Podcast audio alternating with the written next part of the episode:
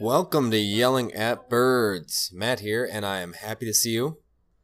I can't see you, but I'm happy. If you were here, I'd be happy to see you. Happy that you're listening to me. Just wrapped up my Seven Deadly series and have a little bit of time before I start to get in my next next major leg. But before then, I felt this is as good a time as any um, to revisit some of the writing of mine from from years ago. I have a few things that I you know work on occasionally. Then I plug, just type it in, and have it sitting there forever.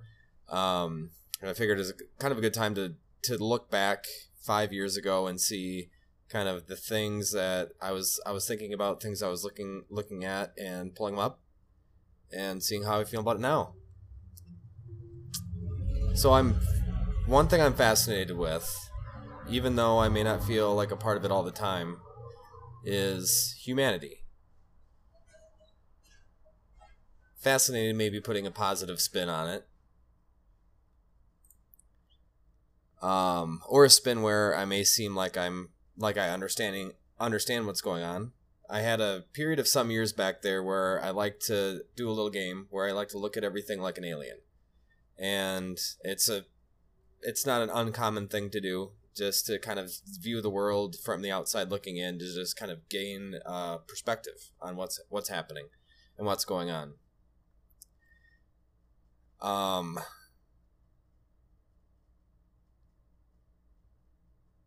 if I just float down to Earth today, what would my observations be?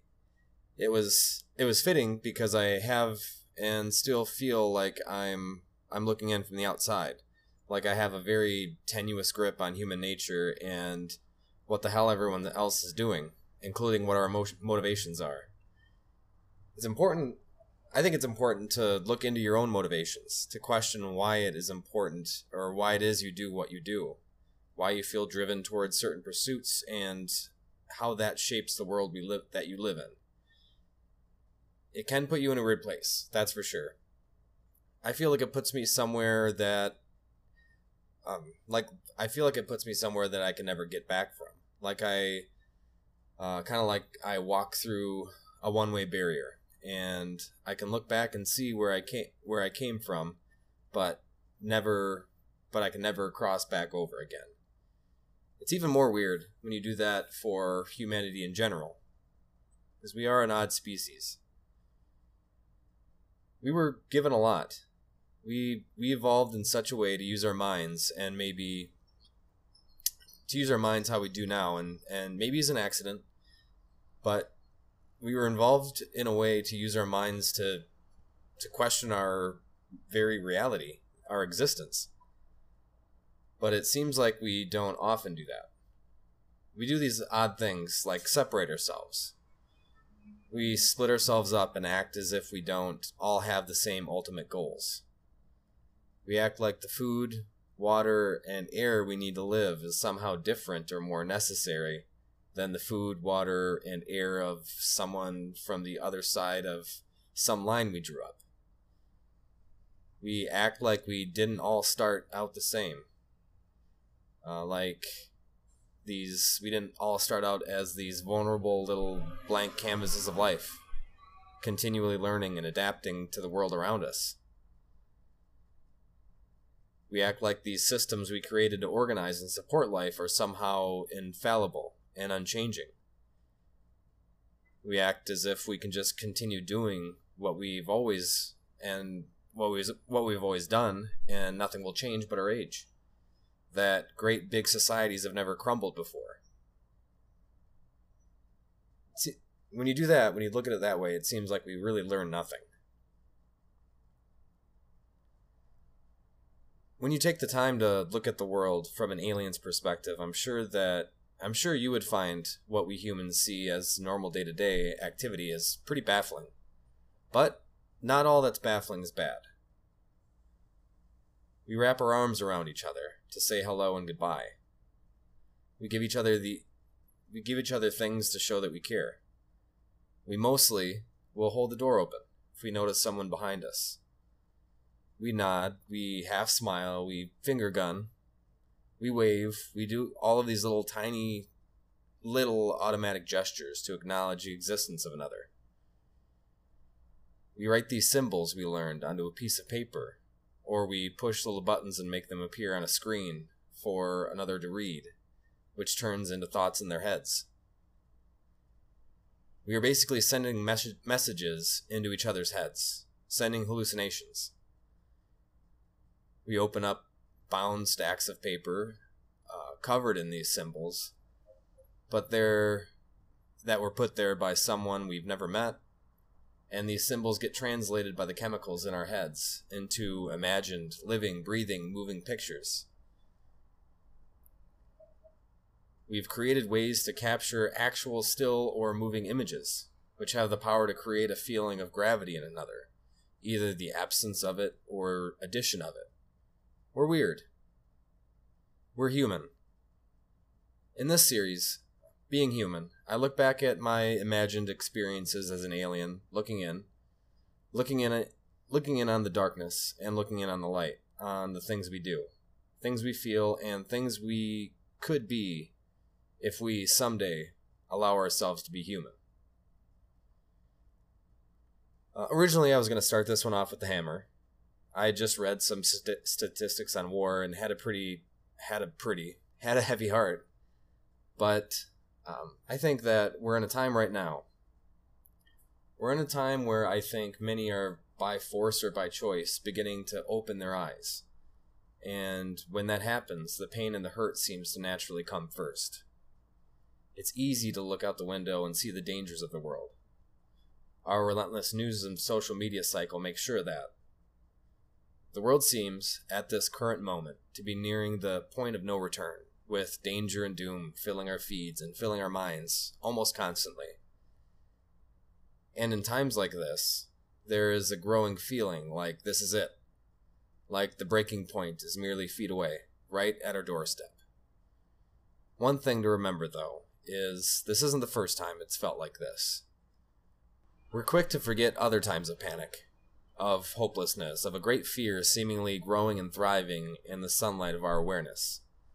And we're slow to remember that this too shall pass, as long as we're willing to do the work of remembering what we're doing here and why we continue, why we must continue.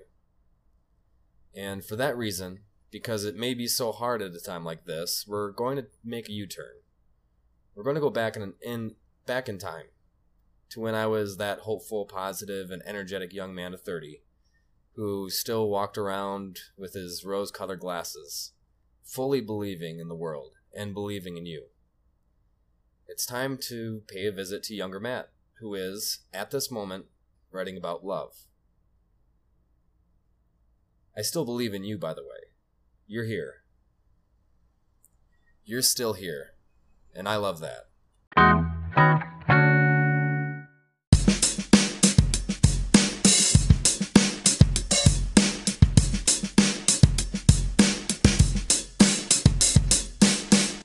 Already said fuck three times while recording this.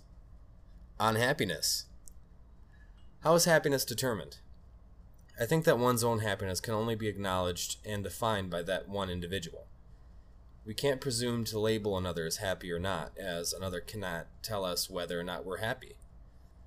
We only have we can only label our own happiness, which is why it's our own responsibility to create that happiness within us.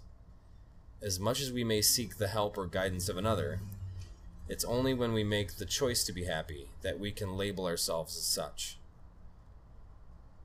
Many of us look outward to seek what can only be found within outward can only lead to frustration, as what other people present to us is their best interpretation of themselves, while we see both the best and the worst of us. We compare ourselves, we compare our worst with the best of others when we do this, and that's really no way to live. Comparing our best to the worst of others also occurs, which is a frail way to build ourselves up. Any moment we can, from the sickly high horse we've built for ourselves, see another view, which could crumble our whole world to the ground. This is why our own personal happiness can only be truly defined and achieved from within us. We must plant the roots the roots deeply enough to avoid being burned up by drought, and we must water them ourselves if we wish for them to grow. This is not to say another can't contribute a beautiful addition to the tree of happiness that we have grown. Maybe a tire swing or a birdhouse, but these bells and whistles can only be sustained if added to a healthy foundation, which only we can provide. A tunnel was carved out in this world for us alone, and it's our own responsibility to navigate it. If we let our happiness be defined by another, we are only helping them dig their own way through this world, while our tunnel sits dormant. We are the only ones who live our lives, so we must live for ourselves and seek to grow our own happiness before we can help another grow theirs. On love. Forrest, Forrest Gump. Forrest Gump. I haven't read this in a while. Forrest Gump may not have been a smart man, but he knew what love was. And I should have read that in his voice, but moving on. Generally speaking, I'm not sure that I do. Definitions definitions for general love are lengthy and cover many areas, so it's hard to pin down what it actually is. I think love, like happiness, is subject to the interpretation of the lover. Love is what it is to you. I think love is just wishing someone good fortune. It is it's simply saying I hope all is well and meaning it. Love doesn't mean a willingness to give one, one's life for another, which I believe to be heroism, uh, which is another subject. Love is simply acknowledging the importance of another's life and wishing it go well. It's been said that there's a thin line between love and hate, and I think that's bullshit. Hate and love are complete opposite of base emotions. For a moment, I thought that it would have been better said that there is a thin line between hate and passion, but hate is an emotion and passion refers to the volume of emotion felt. To me, love is closer to peace. I know that the two are can be apples and oranges, again as love is an emotion and peace is an adjective describing current conditions of life. Love has no equal. It's very pure and it in its purest form is simply believing to the core of your being that you want someone else to be happy. Both of these thoughts, awesome. So both of those thoughts before um, up above i say up above as if you're looking at the page that i'm reading as well but both of those thoughts from earlier um, was what they were both from an earlier point in my life when i was trying to define things uh, to understand what we are and why we do what we do and you know maybe that maybe that'll be something constant in me or maybe as i go along i'll finally allow myself to bury myself in the blanket of just being these things that there is really no singular de- definition for. It's peace with yourself and the happiness of another, the life of another. Are you not fully loving someone when you're at peace with who they are, allowing them their own path and not trying to change their course or stand in their way? I do love people. Although I may not always like you all all the time, I do love you. I love the things that you do, the sweet gl- glances and smiles you give to each other, the little gifts and little notes of hope. I love that you're so willing to help. You will always have your disagreements, but when things seem the most dire, your instinct your instinct seems to be to help, to offer comfort and safety.